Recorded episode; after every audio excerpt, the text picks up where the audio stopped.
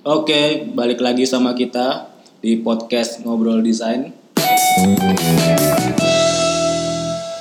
Eh, eh, lu apa kabar nih? Ah, baik baik. Sepi ya kantor. Sepi ya? Sepi. Kenapa nih sepi nih? Ya biasa hari kejepit. Kejepit ya? hari kejepit Tapi kenapa kita masih di kantor ya? di kantor daripada di rumah. Ya, oke bener daripada di rumah. Mending di kantor. Siapa Banyak- tahu ya kan? Ya banyak mainan. Iya, iya, iya. Terus juga hujan ya, hujan terus nih hari ini. Parah sih. Gue lihat perkiraan cuaca beberapa hari ini bakal hujan terus sih. Hujan terus, banjir. Kemarin sempat tuh apa namanya eh, Bekasi ya sih. Bekasi hujan gawat banget terus Banjir ya? banjir sih enggak sih cuman anginnya itu enggak separah di kalau baca di berita ada tuh di Margonda ya Hmm. sampai sutetnya ambruk gila Wah, sutet gila. Sutet. lu gimana nih kabarnya Gua ya baik sih. Gak ada yang spesial sih di akhir tahun gua. Gila. kayaknya kemarin liburan liburan Ya liburan berapa hari doang sih sebenarnya harus balik lagi ke kantor. Kayak nggak penting banget gitu. Tapi ya udahlah. ya Lagi semangat semangatnya nganter lah. ini juga liburan juga agak-agak salah juga sih ya kalau liburan akhir tahun gini Bingung juga ya. ya udah tiket mahal terus mau Iya, ke mana ke mana juga. Aku juga mau balik ke Bandung juga ya gitulah macet males Tapi kemarin Jogja parah banget men. oh ya Serius macet parah kan liburan orang pada ke Jogja ya. Waduh tuh isinya jalanan bis semua. sih Bis semua lu ah, parah sih. Dulu kayaknya waktu gue di Jogja tuh oh, tentram banget gitu ya. Dulu ya. Iya, dulu. Sekarang udah jadi ini ya, metropolitan. Metropolitan. Kalau kata Navikula metropolitan. Metropol. Bener juga bener-bener. Terus ah, ini lagi nih. Kemarin kan kita ini eh ternyata episode 2 ini yang kita sama Anda ini lumayan rame nih. Oh ya? Iya, kita kan lagi ngobrolin ini nih, ngobrolin apa kemarin tuh eh apa? Anjir lupa gue. Sama si Ana tuh ngobrolin ini. Oh, kuliah, kuliah. Kuliah di luar negeri. Kuliah negeri, iya. Ternyata pendengarnya banyak. Dan itu lumayan ngebus tuh. Ngebus ngebus Eh, Lumayan lah ya buat iya. kita di awal ya. terus juga apa namanya? Ya nah ini gue bingung ini karena materinya apa karena si anaknya nih? Aduh, kayaknya kayaknya dua dua dua itu sangat berpotensi sih. kalian yang denger pada kenal Ana nggak? Kalau yang belum kenal Ana DM ya DM ke Instagram kita ntar kita kasih tahu ya kali dia bisa langsung cari sendiri kali. ada ada anak anak anak anaknya baik kok Iya. Tapi tapi eh, itu jadi ngemotivasi kita ya buat buat lanjutin nih di Iya. episode selanjutnya yang oh, ternyata ada juga yang mau dengerin kita ada ya ngomong. ternyata pendengarnya ya lumayan lah gitu kan Ah, ternyata ada gitu yang denger walaupun ini ya dari mungkin dari mulut ke mulut Iya. Kalau misal kemarin nggak ada yang denger mungkin ya kita nggak lanjutin kali nggak lanjut Tapi ya, ya Iya. motivasi kita sih. Oke deh. ya, ya. oke Sekarang kita sampai di episode ketiga mau bahas apa nih Ki? kan sekarang ini ya kita lagi akhir tahun nih ceritanya Eh, kalau gue ngeliat tuh rame banget nih Eh, kalau YouTube nih YouTube Rewind Asik. ya terus kalau terus ada lagi kalau di Facebook kaleidoskop setahun sel- selama setahun nih Iya iya iya. tadinya gue mau bikin wah anjir ini podcast rame juga nih kalau kita kaleidoskopin gitu kan tapi masalahnya episode kita baru dua Iya. baru dua nih Baru masa mulai berapa minggu yang lalu.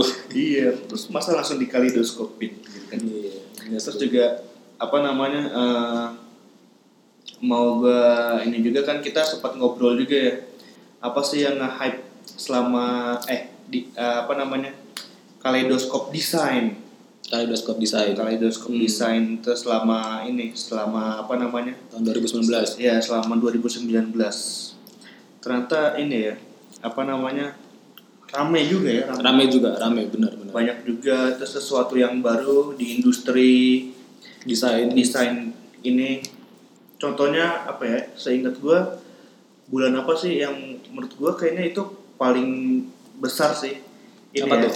Gojek Oh, redesign logonya Iya, Gojek. Iya, desain iya, iya. logonya Gojek dan itu kan kayak tahu-tahu ngeboom gitu Betul, kan. Betul. itu itu kalau di dunia kita nih itu lumayan Lumayan iya, Iya. menarik perhatian menarik ya. perhatian Iya, gitu iya. kan Mungkin- Kelas Gojek ya kan Betul. dia redesign logo pastilah nggak Hmm. mungkin nggak menarik perhatian. Hmm.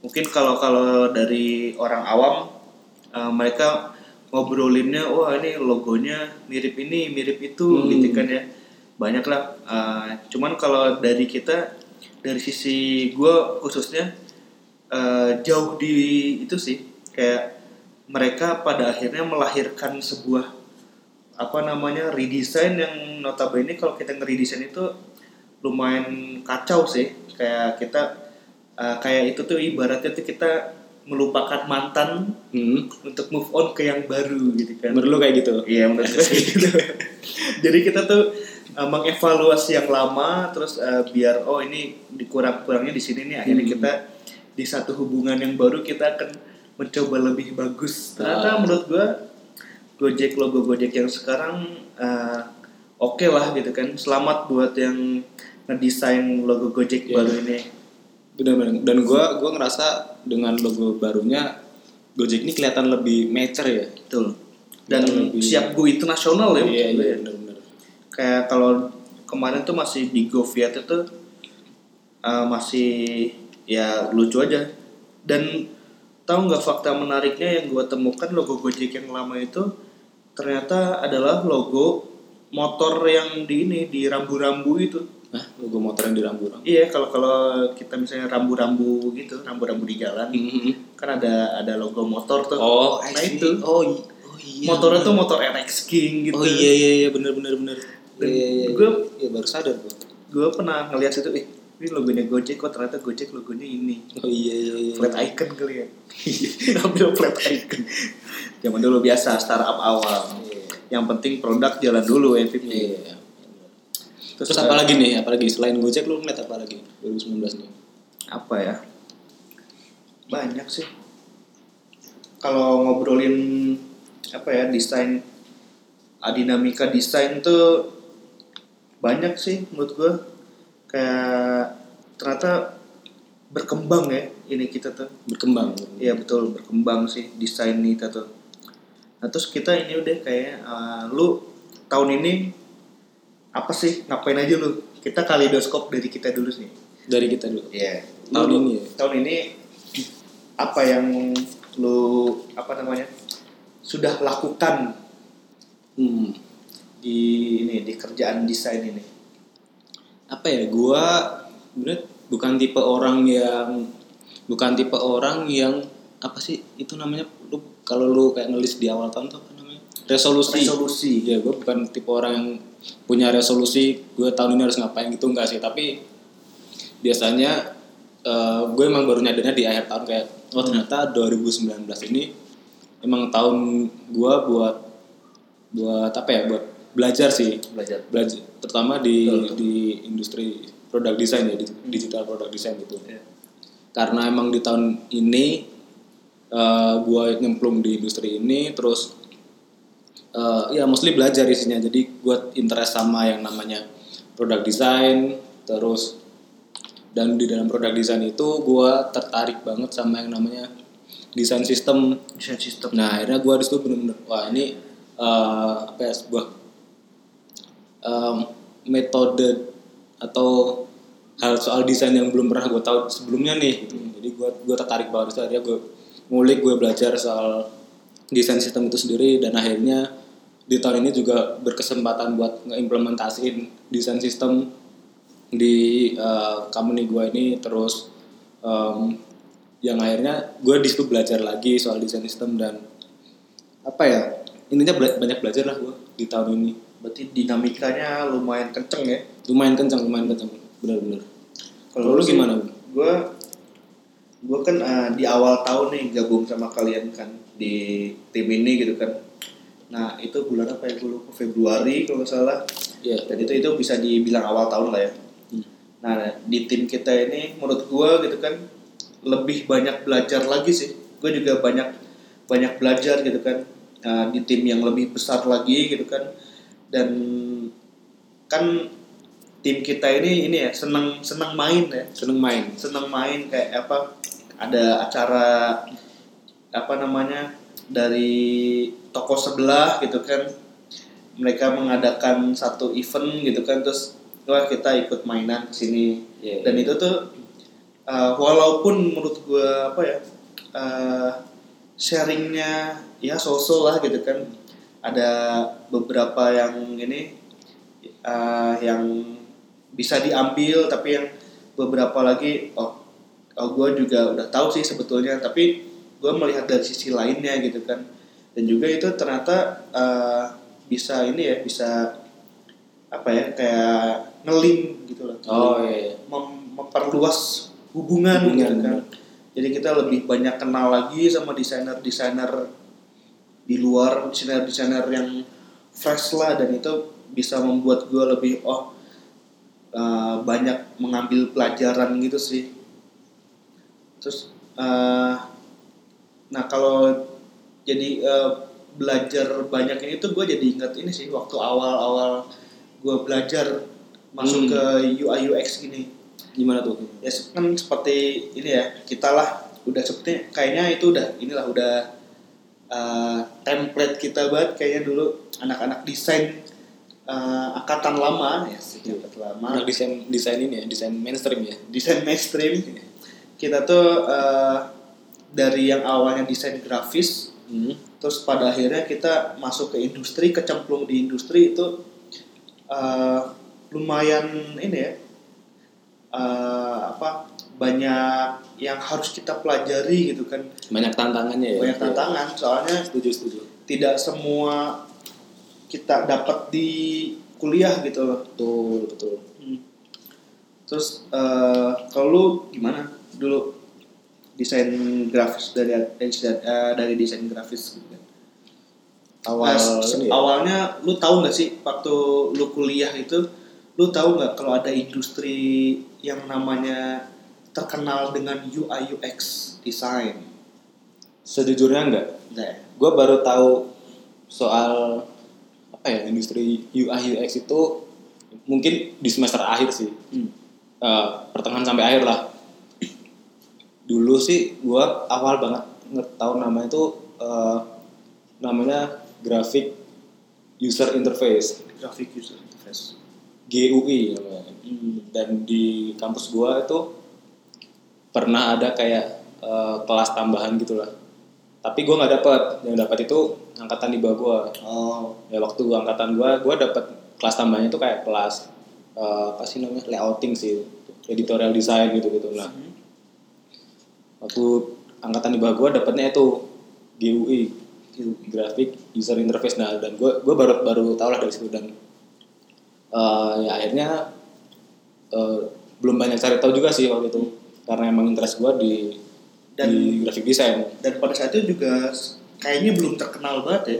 Kayaknya sih ya Ya. atau ya nggak tahu juga sih. Mungkin mungkin gue juga yang nggak terlalu ngerti atau gimana. Tapi gue juga belum banyak tahu sih ininya di ya kayak kayaknya seingat gue pada saat itu eh, sama sih gue juga di semester semester akhir gitu Mhm. tahunnya dan itu pun gue tahunya karena gue magang gitu magang magang di Telkom hmm. di Telkom eh, sebelumnya kan ada teman gue yang udah kerja di Telkom Hmm. terus eh, dia ngajak gue buat magang di situ terus akhirnya gue di diperkenalkan lah eh, buat eh, ngerjain ini tuh tuh ngerjain UI dan pada saat itu namanya tuh bukan UI ya kalau kalau gue tuh web design. Web design. Web design doang. Gue taunya web design. Kalau biasanya gue tahu. Web design doang gitu kan dan terkenalnya yaitu web design gitu kan.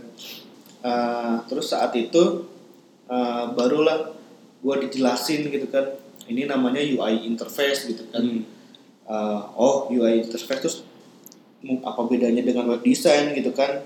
Ternyata uh, setelah kita ke sini tahu kan ternyata terbagi atas banyak banyak Hmm. part dan divisi gitu ya Iya iya iya. kan kalau kalau gitu kalau eh kalau gua tuh dari magang nih kan Hmm. kalau lu kemarin gimana Kalau Eh, gua dari awal kesempatannya dari dari pertama kerja gue oh langsung dan tahunya web design. Iya. Jadi waktu gue di agensi eh, selain gue megang urusan branding desain grafis gitu-gitu eh, tapi gue juga apa namanya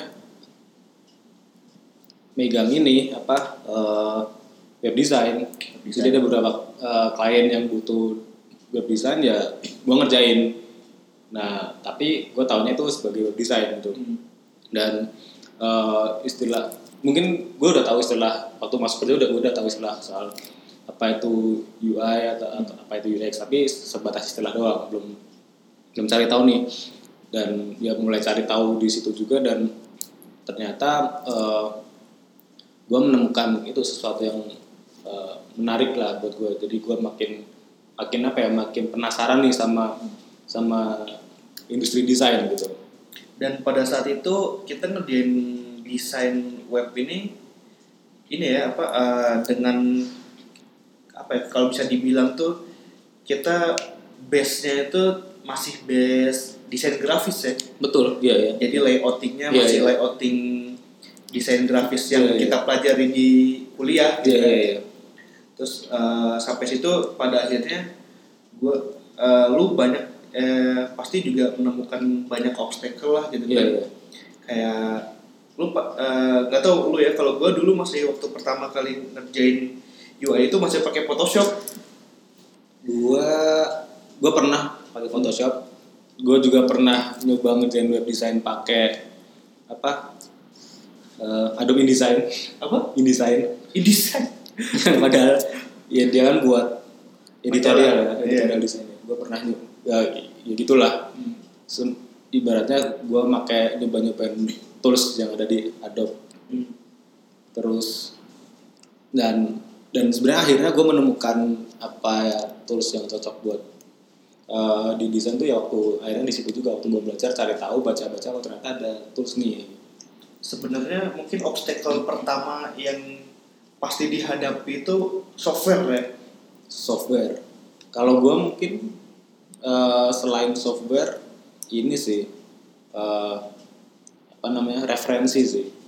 Referensi ya dan ka- mungkin bukan bukan terbatas karena nggak ada kali ya tapi gue gua lulas aja mau nyarinya di mana gitu apa kayak kita nggak tahu apa sih yang harus kita cari ya apa yang kan. harus kita cari itu nggak tahu kayak kalau kalau kita nyarinya web design ya balik lagi ke oh ternyata yang perlu dipertimbangkan misalnya eh, tipografi hierarkinya gitu warna eh, apa namanya psikologi warna gitu, gitu. kan balik lagi ke ke ranah eh, desain pada umumnya atau graphic design ya akhirnya balik ke situ lagi ke situ lagi baca bacanya terus eh akhirnya kan ngobrolin referensi gitu kan lu dulu diajarin gak sih? Ada mentor nggak? Saat Gua- lu pertama kali nyemplung itu lu dimentorin gak sih? Enggak enggak ya? Enggak dapat eh sama gue juga. Gue lebih ke ini sih. Eh, ada. Jadi bos gue yang di agency eh, dia nggak nggak mentorin tapi lebih ke dia yang mem- memperkenalkan gue sama si tools ini sama si sketch. Oh sketch. Sama si sketch. Jadi gue gua tahu sketch gue tahu dan akhirnya gue ngulik lah di situ. Hmm. Terus ya udah akhirnya gue belajar sendiri.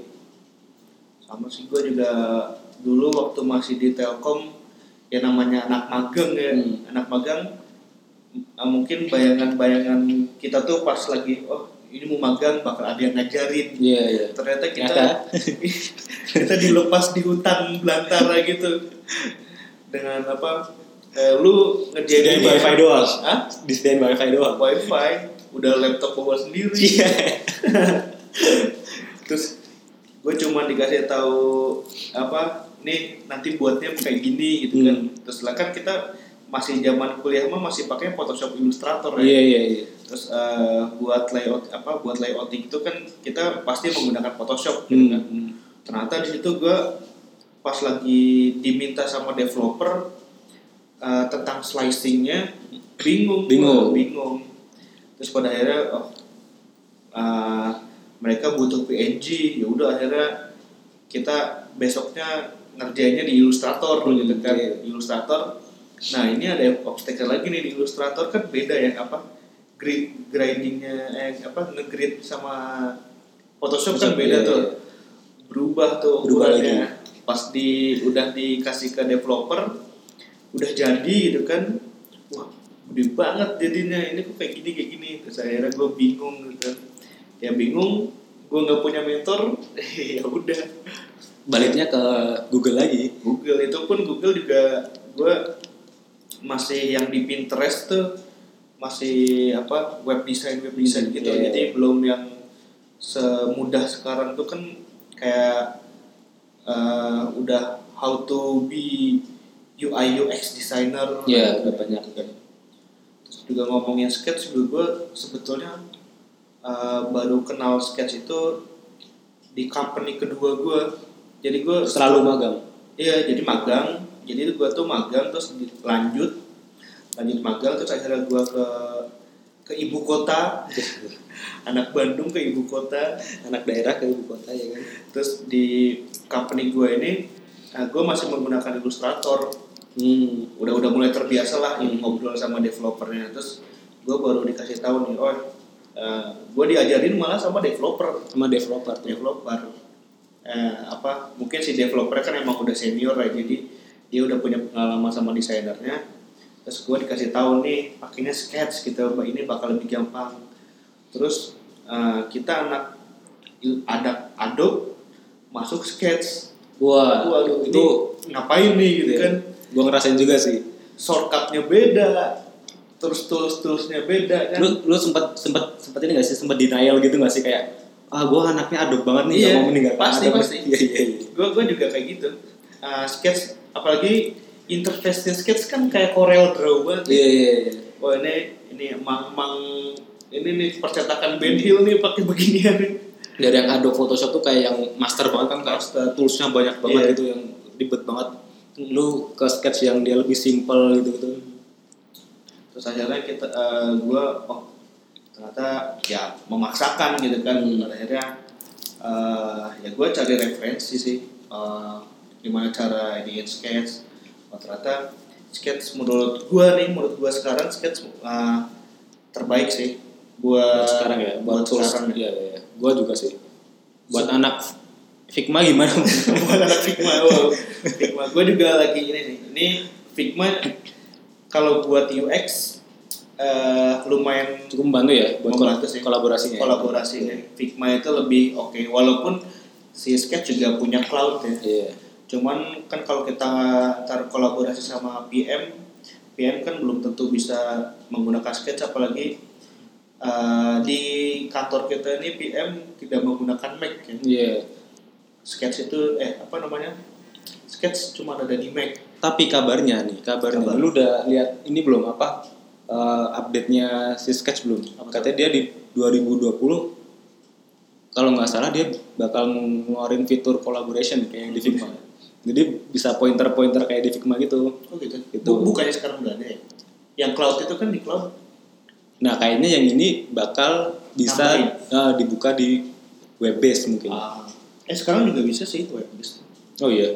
cuma cuman nggak nggak sepowerful itu ya kalau Figma itu kan kayak ada apa namanya notesnya gitu kan Hmm. kayak mungkin yang desainer eh, apa para anak desainnya yang tahu eh ntar komen ya komen di Iya, Instagram Di Instagram boleh. kemarin tuh ada temen gue yang dia tuh ini eh, ngobrol sama gue Hmm. dia dia ini sih temen gue nih si desainer desainer grafis di satu agensi gitu. Nah dia nanya-nanya nih eh lu ngerjain apa sih? Gitu kan di Di UX eh, gitu. gua Hmm. sebagai UX UX designer tuh ngerjain apa sih? Gitu kan. Nah gue cerita bla bla bla bla bla gini UX tuh ngerjain ini ini ini ini. Nah gitu kan. Nah mungkin lu bisa apa ceritain gitu kan eh, di industri UI UX tuh ada apa sih? Gitu kan Hmm. apa apa yang kita kerjakan gitu kan Apa ya? Ada apa ya?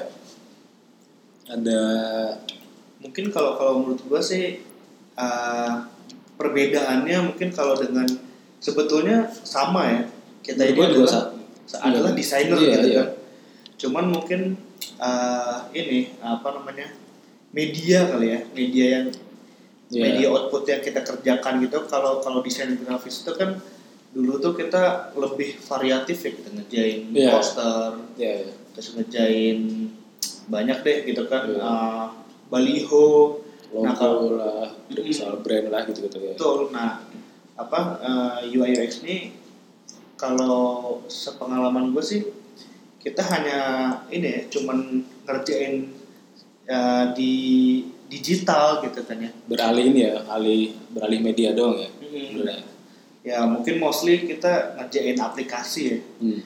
Uh, mobile aplikasi gitu kan kayak Android, iOS, terus uh, mungkin uh, ditambah sedikit front end apa front end tuh apa ya? Uh, web web web gitu kan kayak web uh, dia berbasis web gitu menurut lu apa aja tuh yang yang ada di Iya, gue ngasih tahu nih kita cerita. ya sa- sama sih menurut gua em, bener nih yang udah lu mention tadi kayak lu sebagai UI atau UX designer atau mungkin apa yang nyebutnya digital product designer ya Digital product digital design. product designer tuh ya yang yang harus kita tahu pertama ya yang jelas eh, kita mendesain di media yang eh, yang mungkin beda nih sama teman-teman graphic design nih Hmm. kayak yang lu mention tadi kayak kit- gimana sih kita mendesain buat aplikasi antara mungkin iOS atau Android. Dan di setiap uh, operating system itu dia punya apa ya punya guidance-nya masing-masing punya behavior-nya masing-masing punya ciri khasnya masing-masing. Jadi kita sebagai desainer juga harus mempertimbangkan itu gitu. Hmm. kita nggak mungkin nggak mempertimbangkan penggunanya. Maksudnya gini ketika kita ngedesain buat uh, aplikasi yang ada mungkin ada di uh, satu sistem operasi ya kita juga harus mempertimbangkan orang yang pakai sistem operasi itu ya karena bi- behaviornya pasti akan berbeda gitu Tapi lebih ke ini ya kita uh, spesialisnya gitu ya. Udah udah agak uh, berbeda gitu kan. maksud, ma- maksud lu uh, spesialis masuknya di, di Iya. aplikasi tersebut atau Hmm, kita kayak kita lebih ke ngomongnya uh, kita ngerjainnya digital gitu ya. Hmm, mungkin ya mungkin ya lebih ke ke ya itu lebih ke digital sih. Jadi dan digital sendiri kan tadi yang gue sebut apa namanya eh, dia punya guidance sendiri sendiri sistem operasi gitu sih. Terus selain itu yang ada di sini eh, mungkin kalau perspektif gua karena gua kerja di di apa ya di company ya dan eh, produknya adalah produk produk digital ya yang ada di sini ada eh, mostly eh, gimana caranya seorang UI atau UX designer atau si produk designer ini eh, harus istilahnya bisa apa ya bisa menjadi jembatan nih antara yang mau pakai aplikasi kita sama kepentingan-kepentingan si bisnisnya gitu. Betul. Dan Jadi developer juga ya. dan dan dari sisi uh, tek- teknologinya gitu. Nah, jadi kayak gue mention tadi kita nggak bisa ngedesain semau kita tanpa mempertimbangkan tiga hal tersebut misal. Kita nggak mungkin bikin desain yang nggak bisa dipakai sama usernya atau kita bikin desain yang itu nggak merepresentasikan atau mewakili bisnisnya atau kita nggak mungkin bikin desain yang uh, itu nggak possible atau di luar kemampuan teknologi gitu. Bisa jadi uh, dari tiga itu sih yang uh, kita harus berada gitu. Jadi kita harus menjembatani tiga hal itu sih menurut gua. Terus kira-kira kalau ini seandainya teman-teman kita ada yang mau wah kayaknya UI UX nih uh, menarik sih gitu kan tapi dia belum belum tahu apa namanya uh, banyak belum banyak referensi lah gitu kan. Hmm. Menurut lu mereka bisa nggak sih buat nyemplung ke industri ini gitu kan? Berpindah gitu loh, berpindah alam Jawaban gua bisa banget sih. bisa. bisa eh gua eh, ini sih salah satu motivasi gua mungkin yang yang gue pegang atau bukan motivasi lebih ke prinsip sih Hmm. itu ada kayak seorang desainer namanya Bruno Munari dia dia mendefinisikan Siapanya Bruno Mars? Waduh. kakeknya kali ya Kakeknya. Jadi dia apa ya dia mendefinisikan desainer itu dia adalah seorang planner yang punya eh, aesthetic sense gitu. Jadi eh, itu itu aja sih. Jadi sebenarnya ketika lu desainer eh, ya sebenarnya lu lu udah punya sisi eh, planner Ya. yang mana lu bisa ngeplan desain lo ini tadi kayak lu bisa ngeplan desain lu agar bisa dipakai sama user agar bisa menguntungkan bisnisnya agar bisa dipak eh, di apa ya, diaplikasikan sama teknologinya gitu Ya. lu bisa ngeplan desain lu eh, apa ya eh, se sebagaimana mestinya gitu Ya. dan sebagai seorang desainer pun lu pasti eh, juga terpapar atau mengkonsumsi hal-hal yang sifatnya estetik gitu Hmm. jadi as long as lu punya dua sisi itu ya lu desainer Hmm. dan kayak tadi yang kita bahas di awal eh, mau itu produk designer mau itu graphic designer Ya. sebenarnya itu permasalahan di media sih Ini. di, di medianya dan mungkin eh, scope yang lebih luas mungkin lebih ke environmentnya mungkin ya mungkin eh, lingkungan seorang graphic designer dia bakal sering bertemu sama hal-hal yang sifatnya eh, cetak Ya. terus apalagi ya eh, ngomongin cetak ngomongin Ya, eh, itulah ya. ya hal kayak Nah. gitulah terus em, lu ketika lu jadi digital product designer lu bakal ketemu sama uh, programmer lu bakal ketemu sama mungkin bisnis bisnis terkait Ya. gitu gitu sebenarnya uh, menurut sama aja sih Dan Terus- mungkin ah, kalau gua sih mungkin mengibaratkan ah, kalau ini adalah dunia sepak bola gitu ya. Mhm. Ah, ini kayak cuman pergantian ini aja sih. Dia tuh ditransfer dari Liga Italia ke Liga Inggris gitu. Tuh Hmm. sebenarnya kan kita sama-sama aja gitu kan kita ah, tujuannya sama gitu kita ngegolin ya ke kita gawang. sama- sama-sama pemain bola Ah. tujuannya sama-sama ngegolin gitu ya Ah, cuman yang berbeda adalah kultur gitu ya. Kultur Hmm. dan Iya, iya. bagaimana cara kita untuk mencapai tujuan itu gitu kan. oh iya iya, iya benar. Kayak misalnya kalau di Italia kan eh, gaya permainannya gimana ya, di permainannya Inggris seperti gimana ini, oke di Inggris berbeda gitu Iya, kan. Mungkin ibaratnya kayak gitu sih. Nah terus ini sih kayaknya mungkin eh, apa ya kalau saran gitu saran buat yang eh, pengen jadi UI UX gitu kan. Menurut lo apa sih gitu kan basicnya? Kalau ya? basic sih sebenarnya udah kita pasti udah sama lah gitu kita Hmm. adalah desainer juga gitu. Iya, iya. Cuman apa sih referensi apa yang bakal lu kasihin ke teman-teman kita yang eh, butuh referensi soal UI UX gitu. apa ya Eh, Skill mungkin skill skill. ya mungkin pertama gue bukan expert jadi gue Hmm. eh, dari apa yang gue lakuin aja kali ya Betul. jadi Sharing ya ya kalau gue sih kayak tadi sih ketika gue mau masuk sini ketika istilah gue mau masuk kayak eh, apa ya analogi lo tadi nih lo mau masuk ke dari Liga Italia ke Liga Inggris gitu. Ya gue harus tahu medannya gitu. Gue gue harus tahu saya medianya apa sih yang harus gue bakal jadi desainer seperti apa gue harus mendesain apa gitu. Dan Ya. desain yang gue bikin ini eh, siapa yang pakai nih? Apakah sama kayak pemakainya apakah sama kayak yang eh, penikmat desain grafis apakah beda gitu. Hmm. terus apakah medianya sama atau beda? Dan ternyata kan ada beberapa perbedaan nih. Ya. Kalau saran dari gue tadi sih lu harus tahu dulu medannya kayak gimana di sini eh, apa yang lu hadapi. Terus yang kedua yaitu tadi s- masalah skill itu jelas bisa diasah.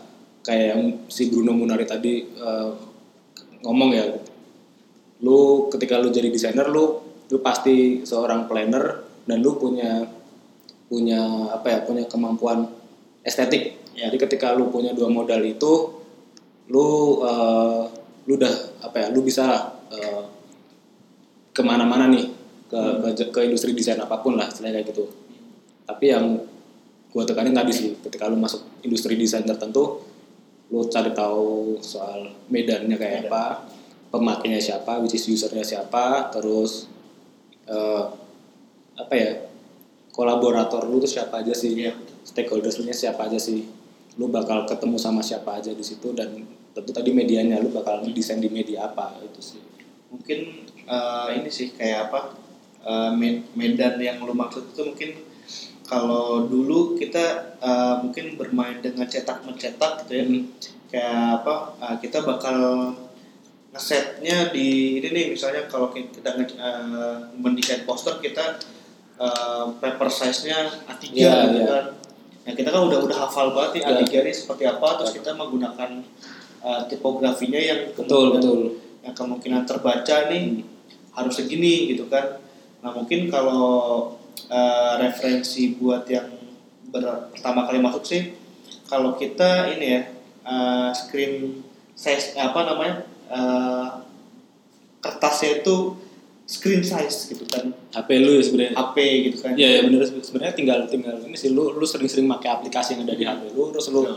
peka sama aplikasi itu kayak kenapa sih ini fontnya harus gini misal kenapa sih ukuran gambarnya harus gini gitu ya lu lu penasaran aja sih sama apa ya apa yang lu pakai di aplikasi lu tuh Hmm. dan mungkin lu bisa cari best practice-nya atau per- lu bisa compare sama artikel-artikel yang bertebaran di luar sana sih Ya.